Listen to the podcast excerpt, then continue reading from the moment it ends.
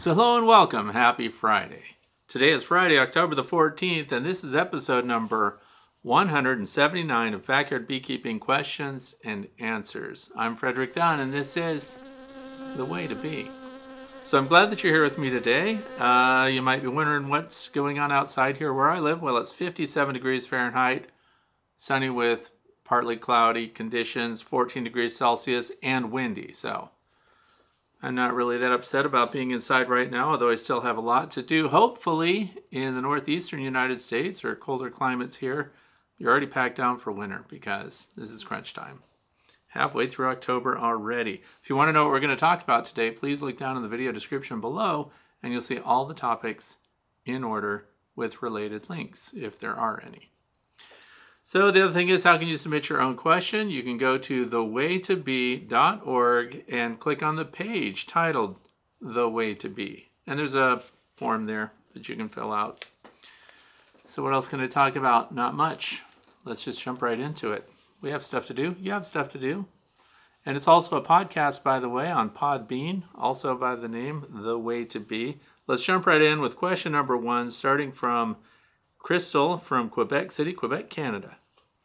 So, how do you like the Hive Gate? I'm trying one now and through this winter. So, I was wondering your take on them since you've used them for at least a year now. Over the winter, will it be necessary to pull it out and clean it? So, a lot of you don't know probably what a Hive Gate is. Have a page for that too on my main website while we're talking about things here. This is a Hive Gate. It's an entrance to your beehive. It's a narrow entrance that has a long corridor that your bees pass through, and it helps with a lot of different things inside the hive.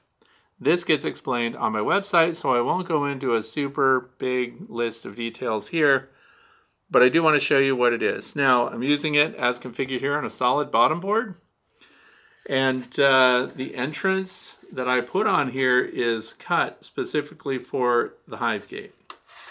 That's so you can pull it out because one of the questions here is do you pull them out? Do you need to pull them out in wintertime? I pull them out. There was only one hive in all of them that had these on. We had these on eight hives last winter. And uh, what I like to do when there's a heavy snow out there and then we're getting these warm up days when the bees are going to do their cleansing flights, I go out there and I use a tool to hook in here, which is not by the same company, they just happen to be the same color.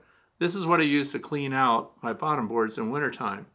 But I get this hook in here and I pull this out and then I shake it out and then I put it right back in there. If there are enough dead bees to block it, you wouldn't know.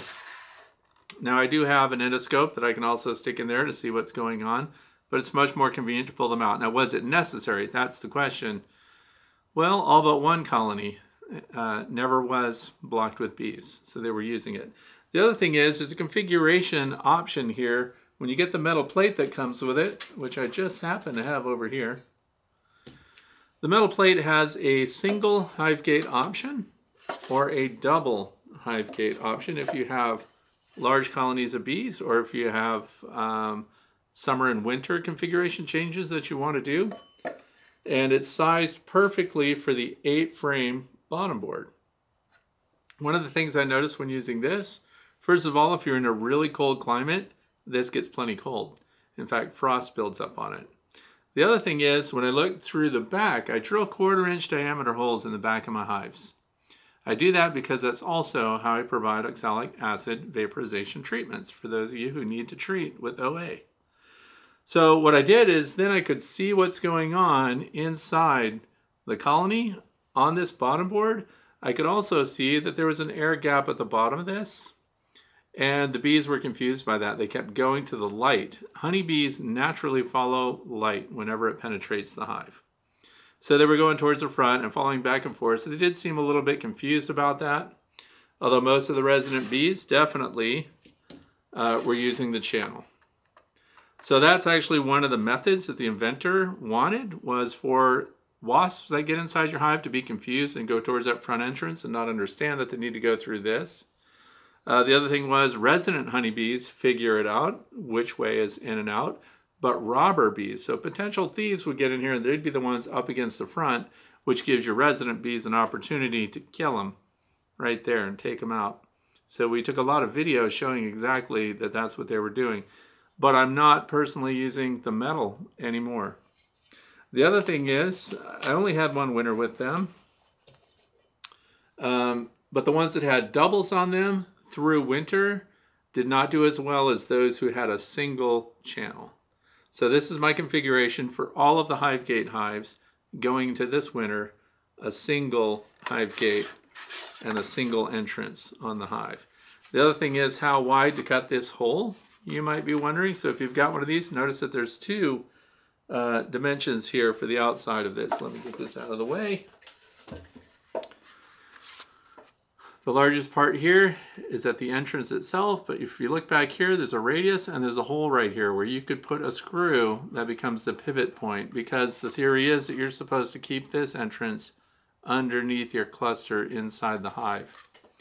Uh, I don't use the screw because again, as I mentioned before, I like to be able to pull it out. But this dimension right here is where you cut your opening in your entrance reduction opening there. So if your entrance reducer, just trace the outsides of this, make that cut, and then it will stop here and you'll have room to pivot. So it's very simple. Um, so yeah, I'm using them, and for overwinter, is it necessary to pull them out? 90% of the time, probably not necessary, but what if you pull it out and didn't need to? No big deal. You wasted some time. You got to hang out with your bees on one of those sunny winter days. But uh, if you come to a hive where you needed to pull them out and you didn't pull it out, then you're one of those people in spring that finds a pile of dead bees at an entrance that prevented your other bees from doing cleansing flights. So that's not good. The other th- so clean them. That's my recommendation. Clean them. If you don't have to and they didn't need it, fine but it didn't hurt. So adding that extra step doesn't bother backyard beekeeping. The other thing is, here's your entrance reducer. This is the position I use it in. Some people have small hive beetles and things like that, and they have found that by flipping it over and having this extend out a little bit, confuses small hive beetles so that they don't go into the hive. So there's a bonus point there.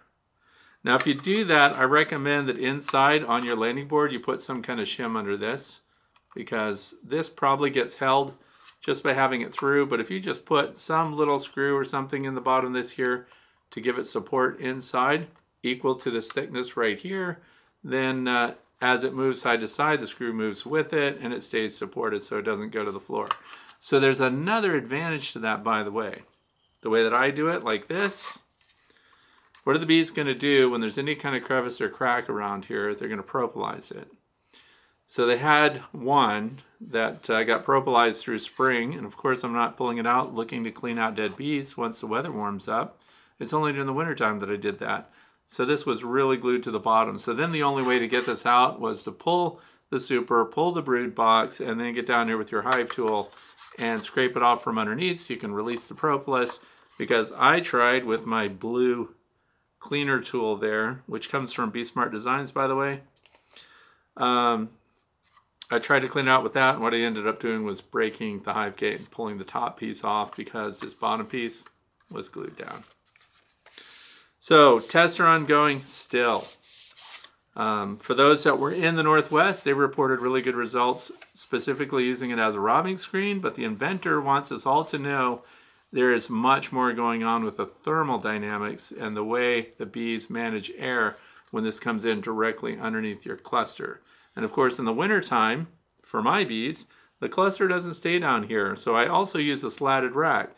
That is not part of the recommended use by the designer.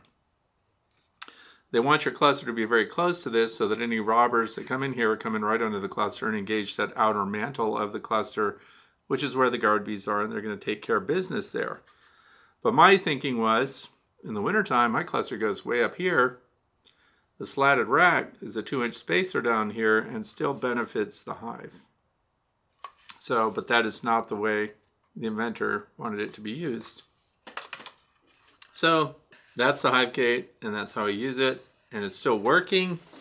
Um, and I know that it's not primarily just a robbing protection system, but that's what it works the best for me here.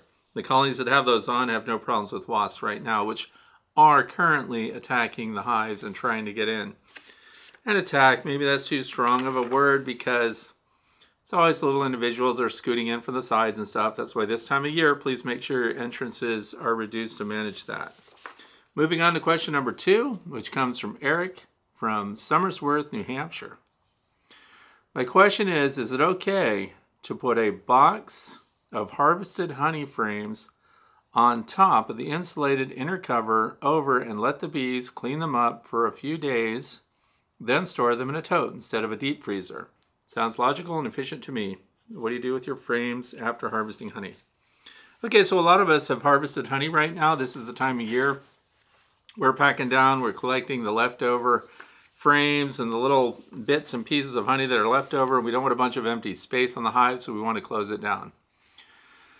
And it is very common for a lot of people to, after they've extracted their frames, to take those empty, sticky, drawn comb frames and put them right back on the hive they came off of. And let them clean them up. And that's fine if you do that. The problem is, it's another cycle of opening up your hive. This time of year, it's very critical. We don't get very many warm days anymore. So I don't personally like to do that. I know a lot of people do, and it's their standard operating procedure. But uh, once I pulled off the honey, the bees are upset enough that we did that. We altered their interior space. They're also propolizing and sealing up the joints that we just opened up again. So if we put them back on, does it satisfy the requirement? In other words, is it instead of freezing, does it do the same thing? Probably not, because the purpose of freezing is not obviously to clean up the frame. So the freezing stage would still exist. Um, so if you clean up the frames, you still would put it in the freezer to make sure and kill off any potential wax moth eggs and things like that. Uh, I have to also admit that I don't personally, so now we get into what I personally do. What's recommended, what I personally do sometimes can differ. So I take mine off and I put them at a robbing station. And my thinking is the robbing bees clean everything up. There's hornets and wasps there as well. So it's kind of communal. And uh, they all clean it up. And there is some chewing that goes on. So they remove the caps. And there's piles of chewed up beeswax on the table there, which you can collect. There's no reason to lose that. Uh, and then do I personally cycle them through the freezer? No, I don't.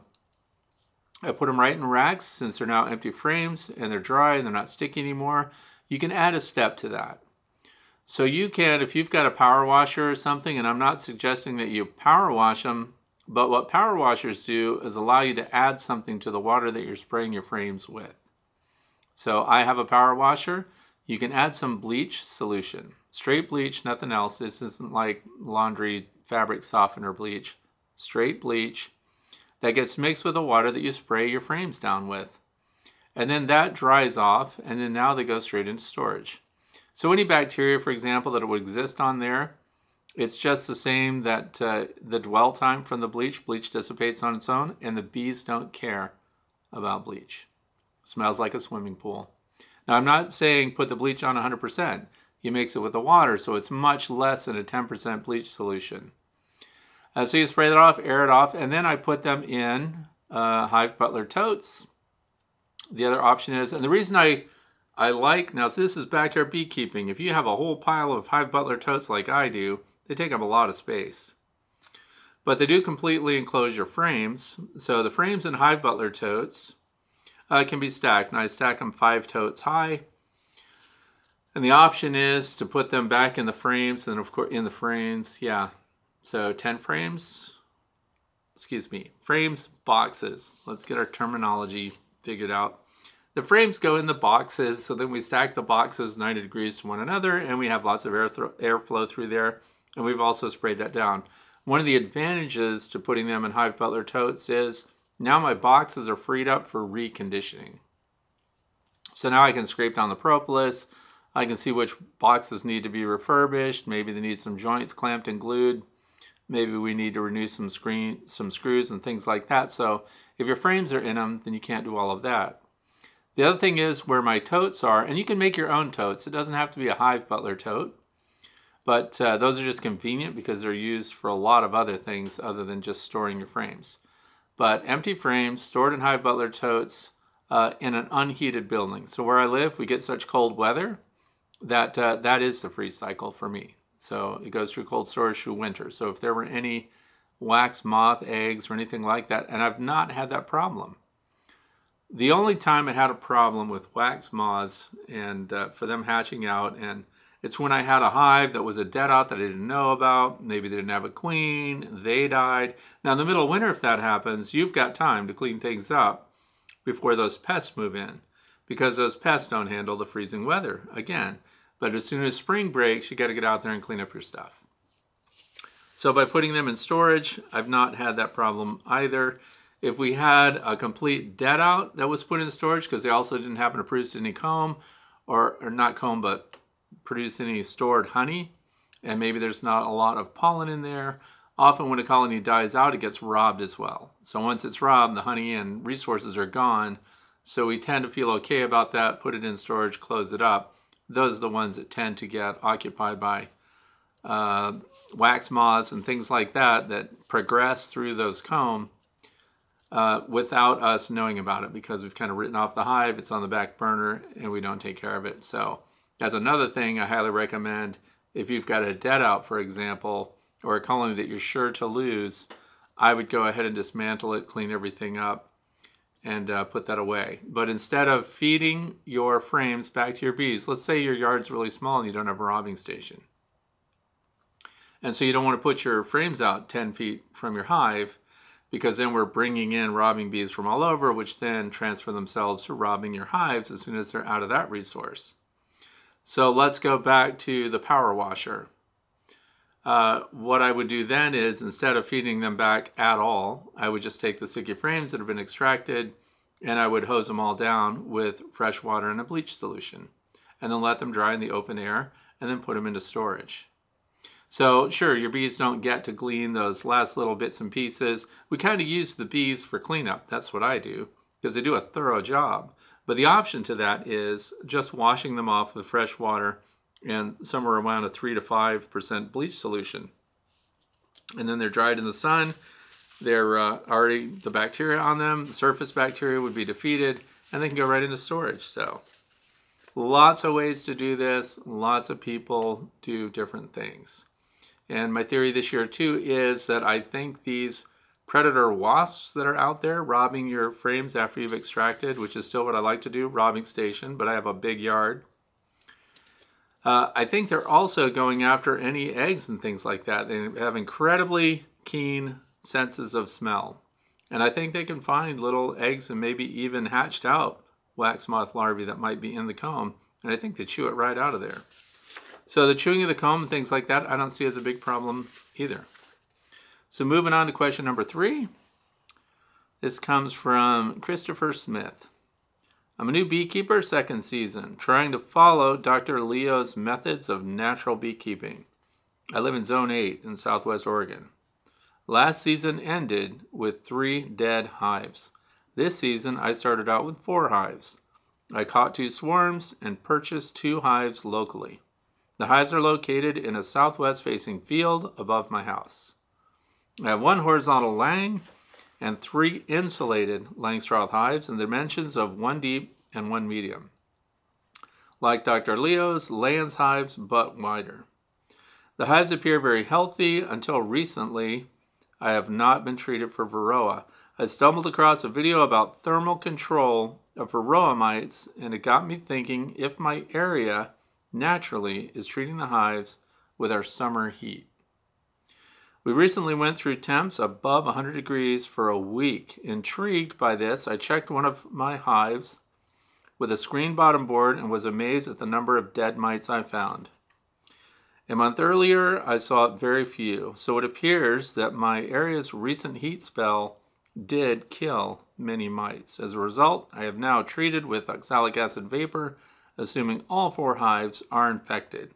Can you discuss the use of heat whether it be natural or from a heat source, to treat varroa mites. It seems like an ingenious way to control them. Okay, first of all, that's a lot of dead hives uh, for starters. But let's go into does heat uh, from the weather kill mites and not the bees. So here's the thing that we have to think about. Honeybees regulate the temperature inside the hive extremely well. And a lot of studies have been done to stress test the bees to see what they can handle when the outside temps are high. And they did a lot of these tests in uh, Hawaii. Uh, and they placed hives on lava flow areas, so it's obsidian everywhere. And they were much higher than 100 degrees. And the bees, as long as they had access to fresh water, were able to keep the interior climate of the hive livable. In other words, it would not have reached a temperature that would kill the uh, Varroa destructor mites. So the bee's ability to handle that was really amazing. And those studies were done with Dr. Seeley, Thomas Seeley from Cornell University, and others that were involved. So bees can really ramp up their cooling activities when a hive is heated. And that's what they do. The other thing is where are the mites located? Most of them are going to be around the brood area. So even though maybe in some of the honey super area you could find that in really hot climates, sometimes the honeycomb fails. Sometimes it melts. Sometimes your honey can start running down inside the hive if the colony that's occupying the hive is not big enough to manage the space. This comes into play when people have multiple supers on a hive. Smaller hives with larger populations of bees can handle the temperatures hives that are larger than the bees otherwise would normally manage, and maybe the numbers of bees are down, maybe there's been a recent swarm or something like that. So we have extra boxes that are not covered in bees at night. So those would uh, be at risk of melting wax and things like that. The comb could melt. But the area where the brood is, that's where their future lies. So they're going to concentrate their cooling activities on the brood. And that's also where the mites would be, and the mites would therefore be protected right along with developing larvae. So, in just, just basic theory, uh, we would say that the environmental heat would not necessarily kill the mites. If I had a big die-off of mites on the bottom of a screen board, I'd be very concerned and I would do a mite count. I know that because you're following the philosophies of Dr. Leo Sharashkin, he does not encourage that. And he's a live and let live kind of beekeeper. In other words, if the, if the bees died out because they were overwhelmed with mites, he believes that you just don't work with those bees and you go on and work with those who do survive. So that's not my personal philosophy. I like Dr. Leo and he has a great approach to beekeeping. But if we have Varroa destructor mites, my practice is to know the numbers and then, of course, to treat to keep mites under control. So then that leaves us with the next part of the question. Is there a thermal treatment for bees? There are. In fact, there are several. And it's not new. A lot of companies have come out with thermal pads, thermal hives, like the entire hive would heat up. Uh, and the key is that they want the hive to get to its highest temperature that leaves your bees alive, but creeps over that margin of how hot your Varroa destructor mites can handle it. So the other thing is, I believe they leave the entrances open in some of the demonstrations I've seen. So a lot of the bees just migrate out on the outside of the hive while the interior of the hive is being heated. Uh, and you're also heating all of your brood to maximum temperatures. And inside, what's going on is the bees are doing their best to keep those areas cool because the heating that's going on in the hive to get them to that level has to continue for an extended period of time. So what they're doing is initially a heat blast your bees can overcome.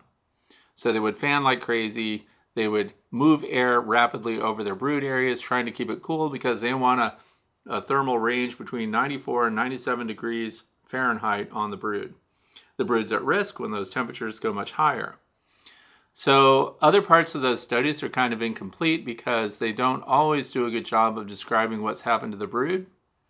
We also know that queen honeybees can have their fertility potentially damaged when they're exposed to high temperatures. That's why sometimes queens that are fertile and laying ship in the summertime and get exposed to high heat conditions in transit and then show up either infertile or a much reduced fertility, so they don't produce the way they otherwise would. So the other thing is, and this is I talked to Dr. David Peck at Betterbee about this method because I thought it is a treatment, you know, technically a chemical free treatment of Varroa destructor mites to have some kind of thermal system that brings the bees up to temperature destroys the mites, and then we gradually bring the temperature back down, and everything is great, and we have this massive die off of mites. Um, it hasn't worked so far. No one that we know of has a system that consistently fixes that situation. There are a lot of people, because I asked this question, we have members of my own Beekeepers Association. One couple in particular practices thermal treatment for mite control, and they say they have no mites. And that's fantastic, but they're one of the few that it's working like that for. So, again, many companies come out with it, engineers are doing that kind of thing. I personally, the systems are expensive, and the systems, uh, again, stress your bees for an extended period of time. So, the secondary impact is what is really not well defined, even by the companies that are putting it out there. They're not very good at answering questions. There are some YouTube videos about them.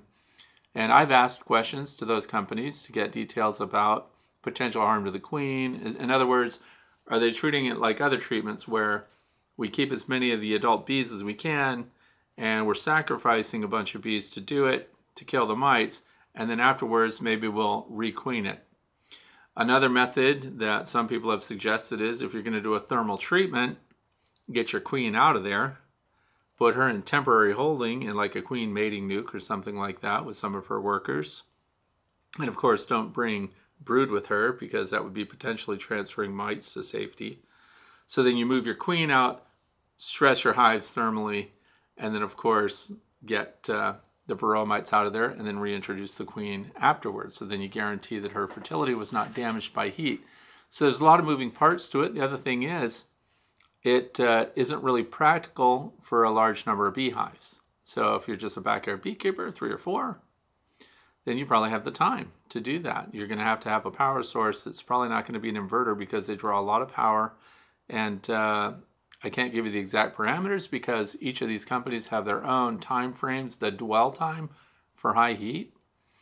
So it, it sounds good, but I'm personally I can't recommend one because number one, I don't get my questions answered, and so I can't, with any you know integrity, tell you that that's the way to go. And so I defer to people like Dr. Peck who do research. Uh, Betterbee uh, puts out Varroa control measures that they know have efficacy and that it's safe for your bees. Otherwise, they won't market it there. So I go to people like that for other information. I don't know what they cost. If you personally have experience, if you're watching or listening, and you have a thermal system that is producing incredible results, send us a link. Uh, name the video or name the company that's making one, and then we can do further research on it. If it really worked well, and this is the philosophy that others have had that are much above my pay grade, uh, that if it worked really well or as well as described, we would all be doing it. So that kind of makes sense to me. If it really was working, I think a chemical free treatment method would be fantastic. So, my answer to this is no on the environment.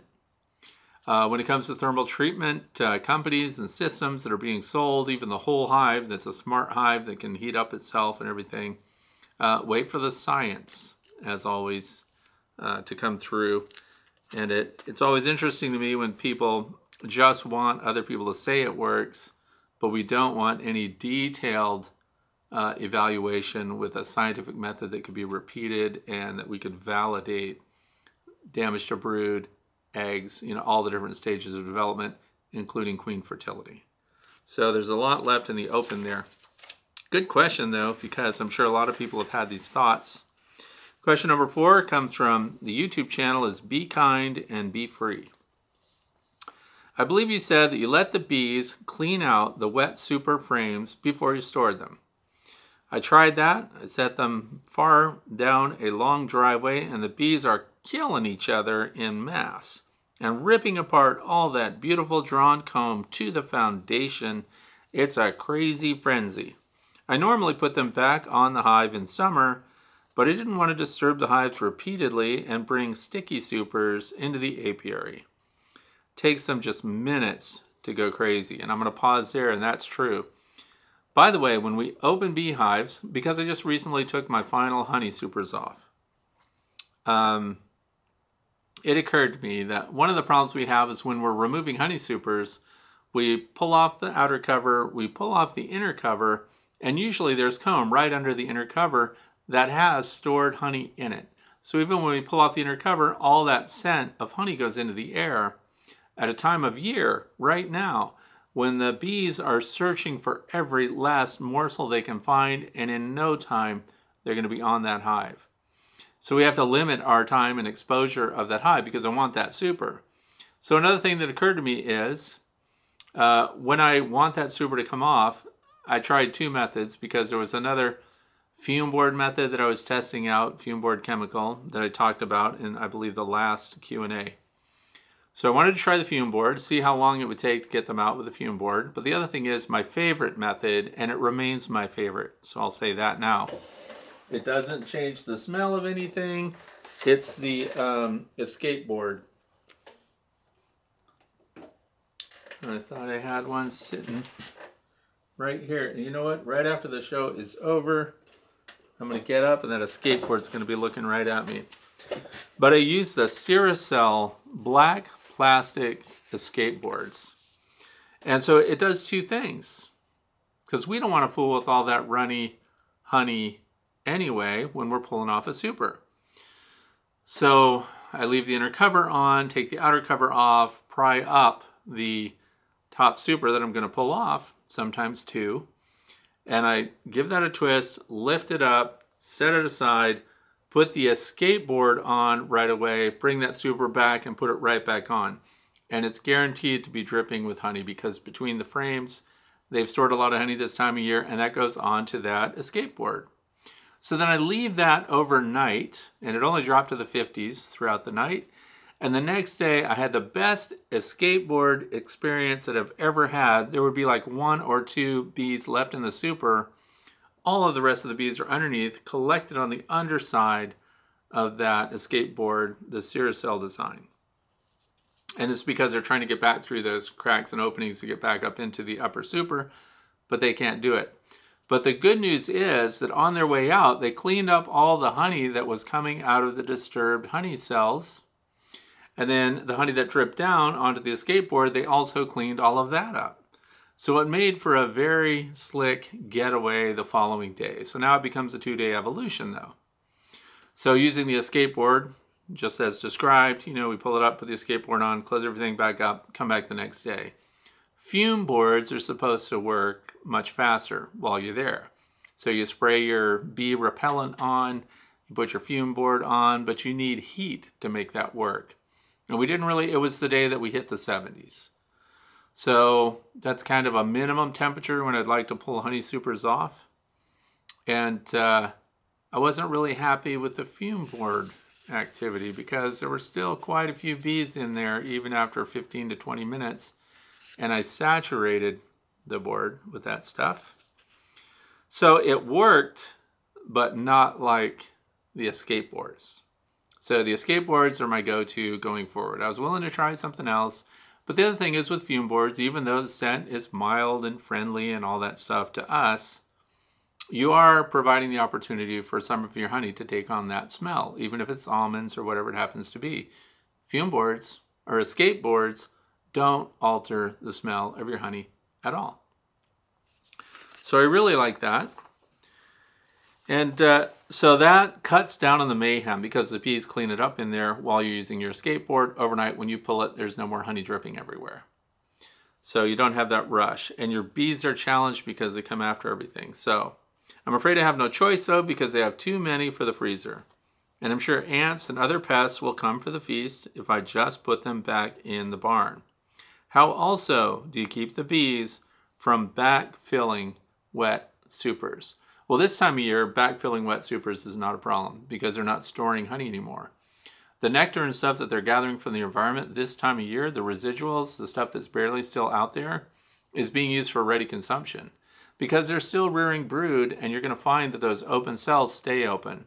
So they're not quick to cap honey this time of year. That becomes their ready consumption honey. So backfilling supers this time of year, mid October, for those that might be watching this years from now, um, it's too late for them to be storing honey in, even though we put frames with drawn cells and things like that. So putting them back on is just a cleanup move and then taking them right back off. But as I said before, it's another harassment of your hive. You're going to pull them apart again just to use them for cleanup. So, in my opinion, you're much better off having a robbing station well away from your bees. And again, as I mentioned before, if your your yard is too small to set up a meaningful robbing station, you know, 50 feet or more away from your hives, which 50 feet would be really close. Mine right now is 100 yards out.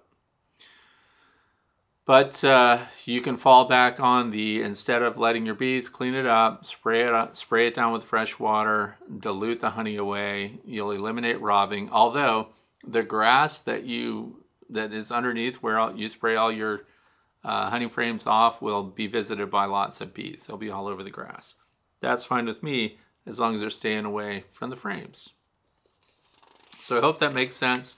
This is a category where there is there are a lot of different methods of dealing with it, but uh, just think about each time you open your hives, is that serving you or the bees? And if they're really only going to get, we're using them to clean up the frames, and if they're really not getting that much honey out of it, I'm a bigger fan of cleaning them up elsewhere and then not putting anything back in your hives until spring. And backfilling is something you would think about earlier in the year, and then we want them to backfill because that's the whole point of getting them off. In fact, bringing ready drawn comb to the hive so that when you're pulling off their current stores, this is earlier in the year now when we expect them to produce more, we pull away capped honey, and in the same visit to your hive, you're putting in drawn comb and frames so they can continue to work and you don't have to come back, tear it apart again within the next couple of days and restore the frames. So pulling them away putting drawn comb in right then and leaving them closed up with a single visit is much better for the bees. They also won't be flying around trying to sting everybody. There's always two or three of them that get overly upset. They do not want you in their hive. I don't care what kind of connection you think you have with your bees. You can be the best bee whisperer on earth, and there's not a bee out there that wants you to pull apart the hive and get in there and see what's going on or remove their frames or move things around. So we're down to just a few good days here where they can still propolize things because they need warmth to do it. Question number five, Michelle from Troy. Last year I made a skirt of double bubble for my long hive, stapling it, stapling it just under the lid and extending to the ground. My objective was to prevent wind from whipping underneath the hive. In your talks, you create a surrounded airspace. I did not have double bubble on the ground or on the bottom of the hive. I thought maybe the heat from the ground would rise and possibly warm the enclosure of double bubble material if it did not reflect it back into the ground. Any thoughts? Also, is there a tape that holds up well to winter? The duct tape I used last year fared poorly. Okay, well, Double Bubble, by the way, for me, is new this year. So I don't have a lot of history with it, and I find out that other people have been using it right along. Uh, another viewer sent photos of their beehives completely wrapped in double bubble. So what is double bubble? It was in the cover photo, but this is the stuff. Comes in rolls. And by the way, there are other names for different methods and stuff. There's Reflectix. There's stuff where all it is is this aluminized paper covering. And by the way, pay attention to the thickness of this stuff because there's single bubble and there's double bubble. So double bubble is what you're looking for. But I gave some thought to this. I personally am not going to be wrapping this on the outside of any of my hives. Now, if I saw a hive that was in an emergency situation. I go through there and it's 27 degrees and there's a big snow going on. And I walk past a hive and I see a crack between two boxes and I see a bunch of little bee faces in there. Yeah, I would go outside and do an emergency wrapping of that hive. But if all their joints are sealed and they're good to go, I don't see any reason to wrap the outside. I want to make sure they have the insulated inner cover and uh, I want to make sure that the feeding space, the feeder shim, is also insulated. That's where I wrap this stuff around the whole thing. This is new for me this year, so I don't even know how that is going to work yet. But I can answer questions about what I'm doing. In other words, um, I also have this on my observation hives. My observation hives are in an unheated building. So what I did is I made little hot pockets from observation hive, so it wraps around them. So if this was observation hive, it goes over the top, wraps around the back, closes up against the wall, and the wall is insulated. So I have thermal uh, sensors inside each of those, outside the observation hive, inside underneath this stuff on the hot pocket. So, uh, and they are 10 degrees warmer than the air inside that building. So, in other words, when it's 59 degrees, which is in the 50s right now, uh, it'll be 70 in uh, in that pocket. So inside the observation hives, they can still do all the things they need to do because kind of the magic number in there is 60 degrees or warmer. They move freely about the hive and do all of their tasks in there with minimal effort and minimum resource consumption. So it's working really well for that. But now outside, let's talk about ways to fasten this stuff around your beehive. So for those of you who are wrapping it around, and I want to caution you about this too. Um, if you're doing wraps around your hives and insulating them, this stuff relies on an airspace to work well. The other thing is, this is really reflective. In other words, you know, as a photographer and cinematographer, I've been looking at this stuff because if I need to, like, the sun's coming in at this angle, and what I need to video is over here, and it's in it's in a dark area, and the bees are flying in and out.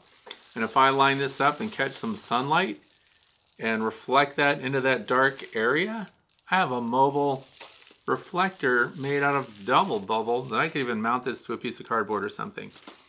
But that's not what we're talking about. But the airspace creates the thermal area. Otherwise, this is just a F a uh, R1 to 1.1, depending on which one you get. How to hold that onto your hive for those of you who want to do it. By the way, personally, I wouldn't run it all the way to the ground and think that the ground is going to provide warmth uh, that would rise up underneath. I see nothing wrong with free air movement underneath your beehives. Uh, so if you've wrapped the sides, the most insulated part of your beehive, I want this to be the single point I make. The most insulated part of your beehive should be directly above your brood. So directly above and on the interior surface of your hive. So that insulated inner cover made a huge difference. So, it, and it demonstrated itself uh, with thermal imaging. In other words, uh, where the cluster stayed, how big the cluster was, and how much warmth they generated. And that's just reading the surface temperature on the outside of the hive. Those with insulated inner covers on them did extremely well. The other thing is they used much fewer resources. But part of this question is how to hook these things together. Tape. Okay, so the tape I'm not a fan of, the whole idea. Because the duct tape, yeah, it doesn't hold very well. I have a friend that made insulated covers for my nucleus hive boxes. R10, so the really thick rigid foam, and the whole thing was wrapped in that gray duct tape.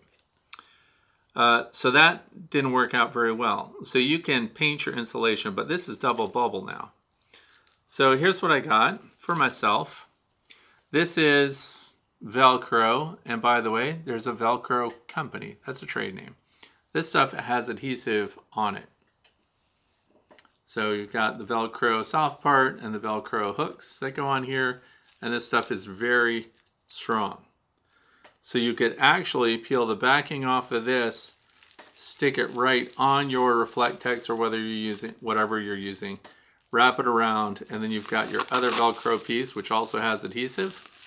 On the inside, it would come around, and of course, we know how Velcro works. But the thing about this particular adhesive on this Velcro, and I bought a bunch of boxes of this because I'm thinking of other uses for it. Uh, this is extreme outdoor all weather, including rough surfaces Velcro. So that's the box that it comes in. You can buy them in different lengths. I don't think you need a lot of them. And I also think that you could take these and probably you know, cut them in half or cut them in thirds and get a bunch of them and use it as a wrap and stick the Velcro on there once you know where it needs to be. And then you don't have to worry about stapling it or permanently attaching it. And in spring or whenever the weather finally warms up, you can pull those apart, roll them up, put them in a tote somewhere, and save them for the following year. So I think getting these extreme weather adhesive Velcro tabs and holding things together that way could be much better. Now, what if you don't want to glue stuff right to this? What if you want to like overlap it and everything? I have another Velcro based thing. These are Velcro straps. They come in different lengths, but you don't have to buy all the different lengths, by the way, because just like electrical zip ties, this one's only this big, right? But you get these big bags of them. And then you can hook them all together, and then you get these big long ones that go all the way around, and now you've got Velcro straps that go around your hives, and this will attach itself anywhere along the run. Really strong. Stainless steel right here so that doesn't rust. So if you're wrapping your hives, I kind of like the idea of a Velcro belt system that you could use to wrap that up. And then whenever you need to take it off, same thing. You put all these in storage somewhere, get your double bubble or whatever you're getting. And one another reason I was thinking about this and why I probably don't want to use it on the outside of a hive, how reflective it is. I kind of like the idea that uh, in the wintertime when we get those rare days, when it's really sunny and there's no wind and uh, the sun beats on the side of your hive, that's why all my hives face, well, not all of them. My most successful hives are facing south by southeast. I still have hives facing north, northeast, and west. And it's so I can make comparisons, but it's kind of a mute point now. The ones that face south by southeast do so well that I should probably consider that experimentation over with and face all of my hives south by southeast. But uh, that low winter sun comes in, beats on the side of the hives, warms them up, and those that are uninsulated fly earlier on those days. They get their cleansing flights and everything else. I don't know if you've ever seen what the gut of a honeybee looks like when it begins winter. So, for example, I'm going to draw a quick picture bee's head, bee's head, thorax, thorax, abdomen, abdomen. All through winter, bees that can't get out and fly do a cleansing flight, they have a digestive system, of course, that uh, they hold everything on board because bees don't go to the bathroom. They don't eliminate inside the hive. So let's do a really crude, it's going to look like a question mark digestive system. This is where all the fecal matter would be stored at the end. So you got the honey crop up here in the abdomen. Then you've got uh, the proventricula. Then you've got the ventricula, which is this digestive system here. And then here's the hind gut, right? So this is where all the waste material stores. By the end of winter, in most bees, do you know how big this soil storage is? Let me draw it in perspective for you. This is the size. This is their poo at the beginning of winter. This is their poo at the end of winter. That's why the minute they clear the hive, they're defecating. Yeah, I don't want to paint that picture for you there, but the more opportunity we give our bees to warm themselves and fly out and do these cleansing flights, the less of that waste material is maintained in the bee's body. That impacts their ability to digest, to consume resources, and things like that. And uh, holding it on board while they go into their state of torpor is not, you know, we don't say fun for the bees, but uh, it's not good for them.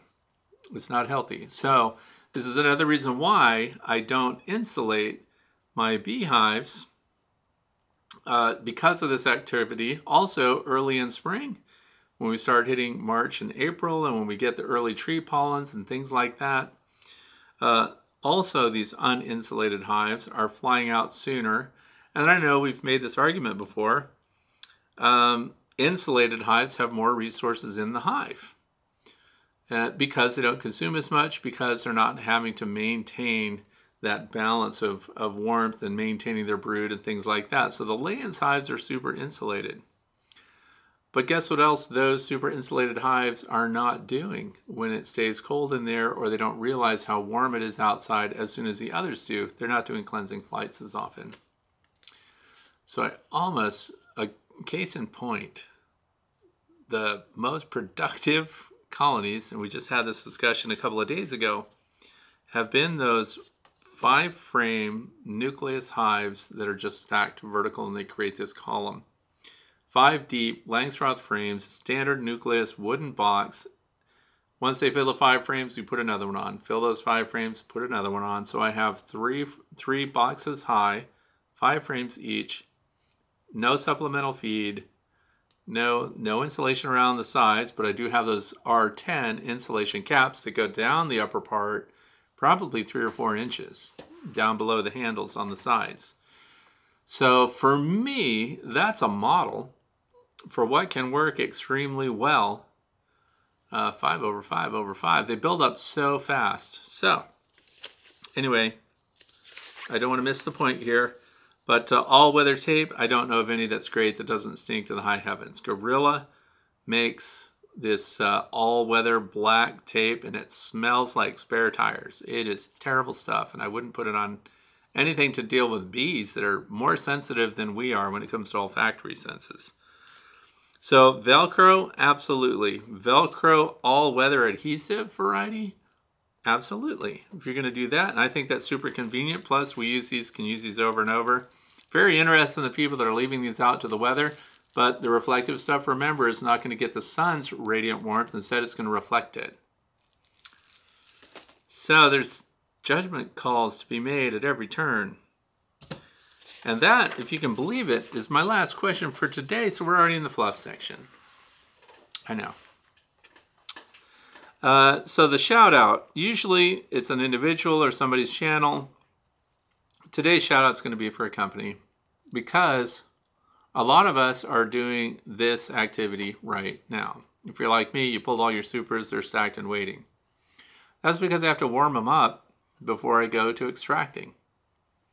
So for backyard beekeepers, we use extraction tanks. So a lot of companies make them, and I have every company I know of that makes an extraction tank has sent one to me. And uh, that includes uh, Hive Butler, they make a really good one. Plus, the Hive Butler tank for your uncapping tank is a Hive Butler, so it can pull double duty, organizing your frames when it's not serving as a Hive Butler. The other thing is, I like that they had a plastic grid in it. So it did not impact your honey, food grade plastic. You don't want whatever's in your uncapping tank to impact the flavor of your honey. And this happened. I ruined honey for another company. I don't want to name the company, but their uncapping tank had a standard carbon steel grid in the bottom of it. And I don't mean stainless steel. Carbon steel, if you run fluid over it or if you put your honey in contact with it for any extended period of time, it is going to get the flavor of your honey altered. And I blew it and included that honey from the uncapping tank in my regular honey that came from the extractor. Huge mistake because you could taste the difference. Why I didn't figure that out earlier, I don't know. So I'm going to skip over that company. So, and, and rather than say who they are, but doing carbon steel and because uh, it can oxidize and everything else, you have to take care of that stuff. Not a fan. So the next one is Pierce uncapping tank if I had to pick an uncapping tank for a backyard beekeeper, whether you're putting these in your kitchen or if you've got a parlor where you uh, do your uncapping and stuff like that, or it's just your garage, wherever it happens to be, uh, the Pierce uncapping tank is the best made uncapping tank that I've found so far. It's thought out extremely well. Um, it's a large capacity. It's food grade plastic.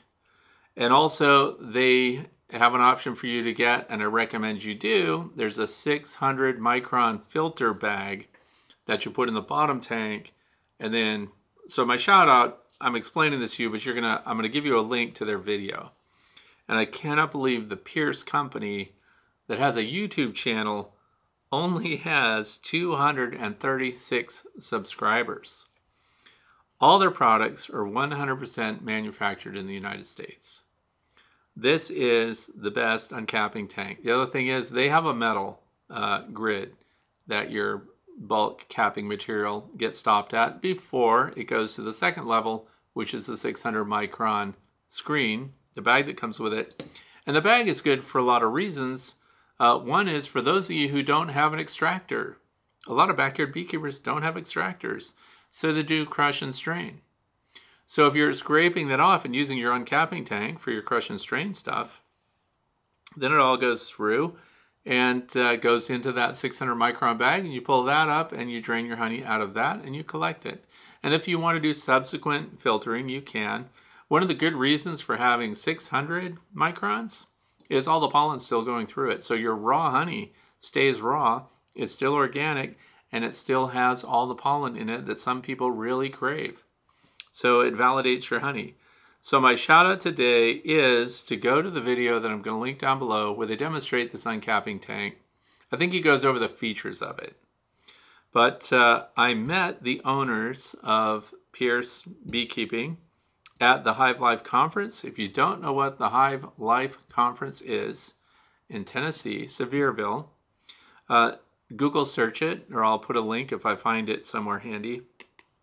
But uh, it's the largest convention for beekeepers in the United States right now.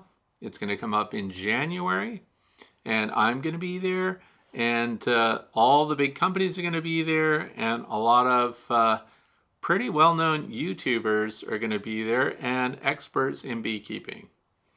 So the Pierce Company was there last year when I went in January, and I interviewed them and I talked to them.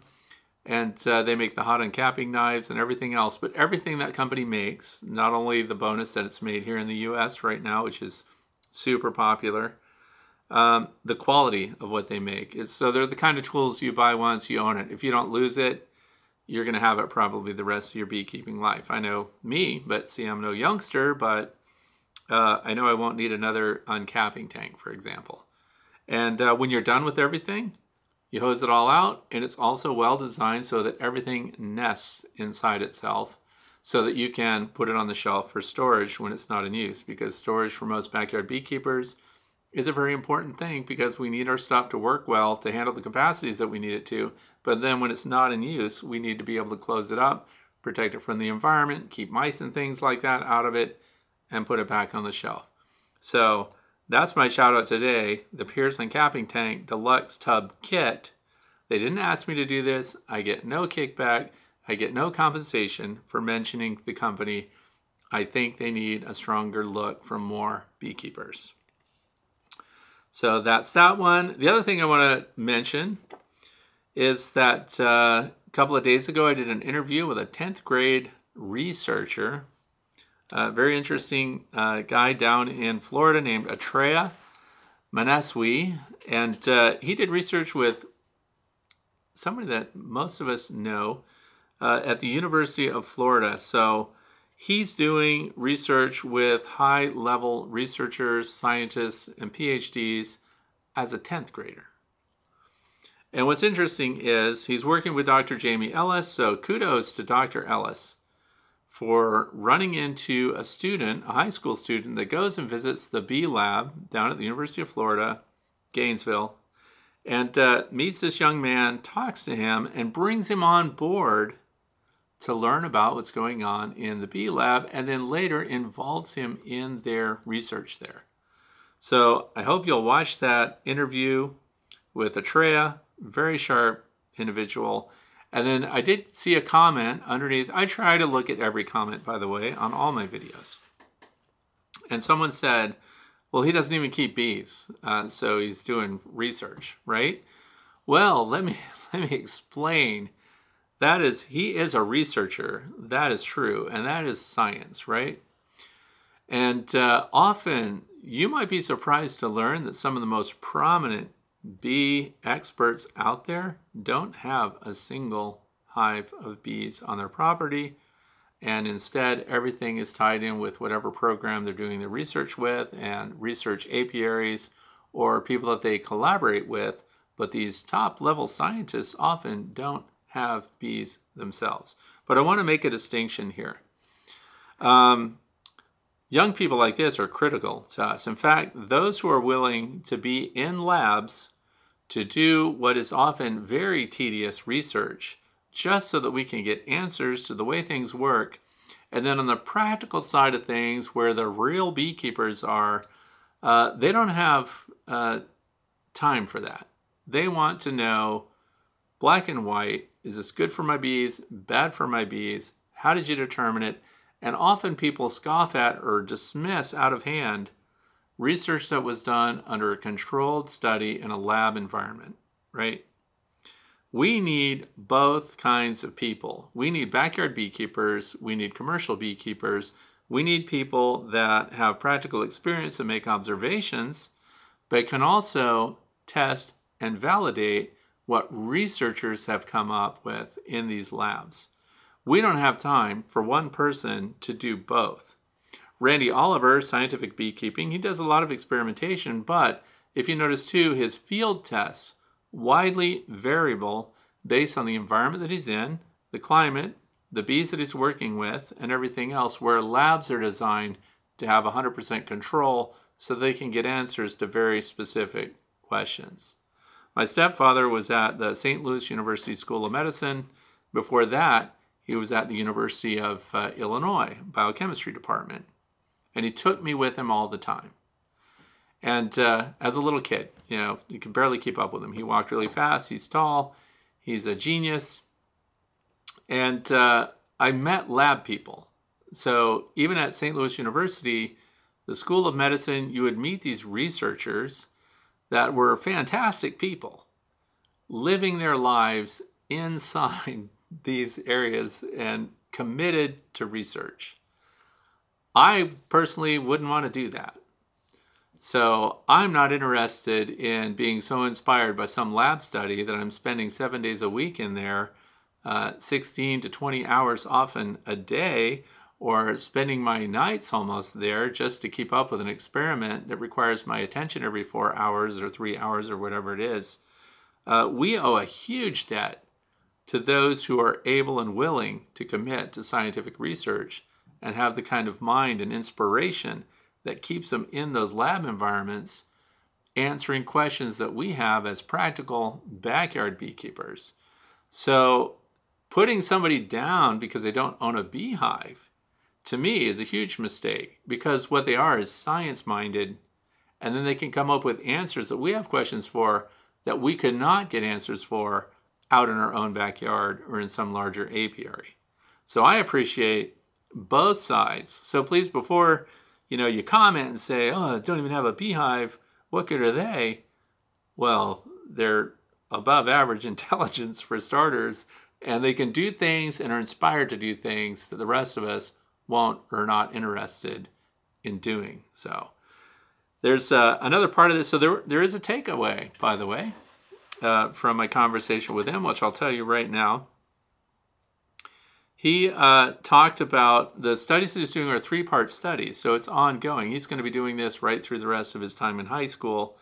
But working with Jamie Ellis and everything, that's validation right there.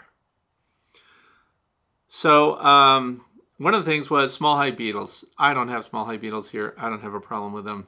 But one of the things that he came up with, which is very interesting to me and should be interesting to those of you, as often as small hive beetles come up as a problem the bait, the top bait, is described in that interview, and it's beer, by the way.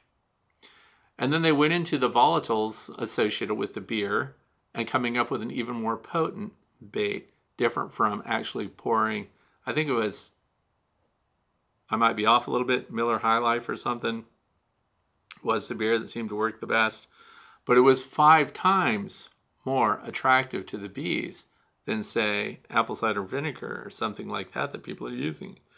So it's inexpensive, it's available, and can be used. So please watch. I'll put a link to this interview with this guy, and then you'll find out that uh, we have a very bright future in research related to honeybee biology if people like Atreya are any indicator of uh, what the future holds for us.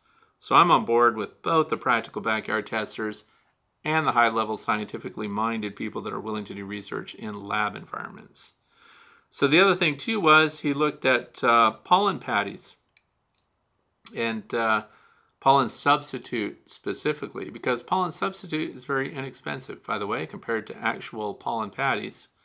And they've proven to be able to boost your bees' reproduction.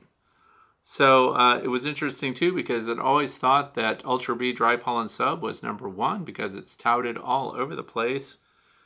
And I didn't write it down here, but I'm going to say it's AP24 or AP23. For those of you who know, I'm sure somebody will write it down, but I put that also in the link, and I'll put what it actually is uh, right in the video description of today's video. So, good practical takeaways. Um, and you can, of course, verify what happened, what they came up with. Does beer work better? Try it and know. And then, same thing with the pollen sub. Which one do they go after the most? So, I'm going to do my own studies on that. Dry pollen sub, though, not as a pollen patty because I don't put pollen patties or um, pollen substitute patties inside my beehives.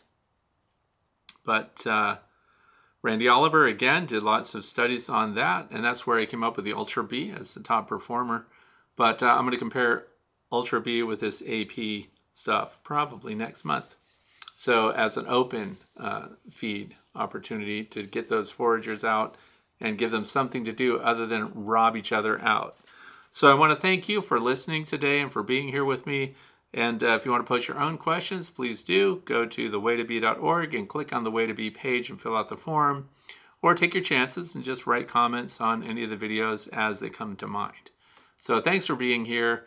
I hope that you're closing up your bees in fine shape. For those of you here in the southern hemisphere, I know you're facing summertime. So good for you down there. And I hope you have a fantastic weekend. Thanks for watching. There it is. As soon as I get up and I think everything is over with, what did I find? The Ceracell Bee Escape. This is it. These are the best bee escapes I have found anywhere of any design. Lightweight, they store well. Your bees go through the cones, they try to get back up by going through here, and the following day you're going to find all of your bees massed underneath. You remove this, lean it up against the landing board of the hive. They all walk back in while you take off your cleared honey super. Thanks again for watching, and now I really mean it. Have a great weekend.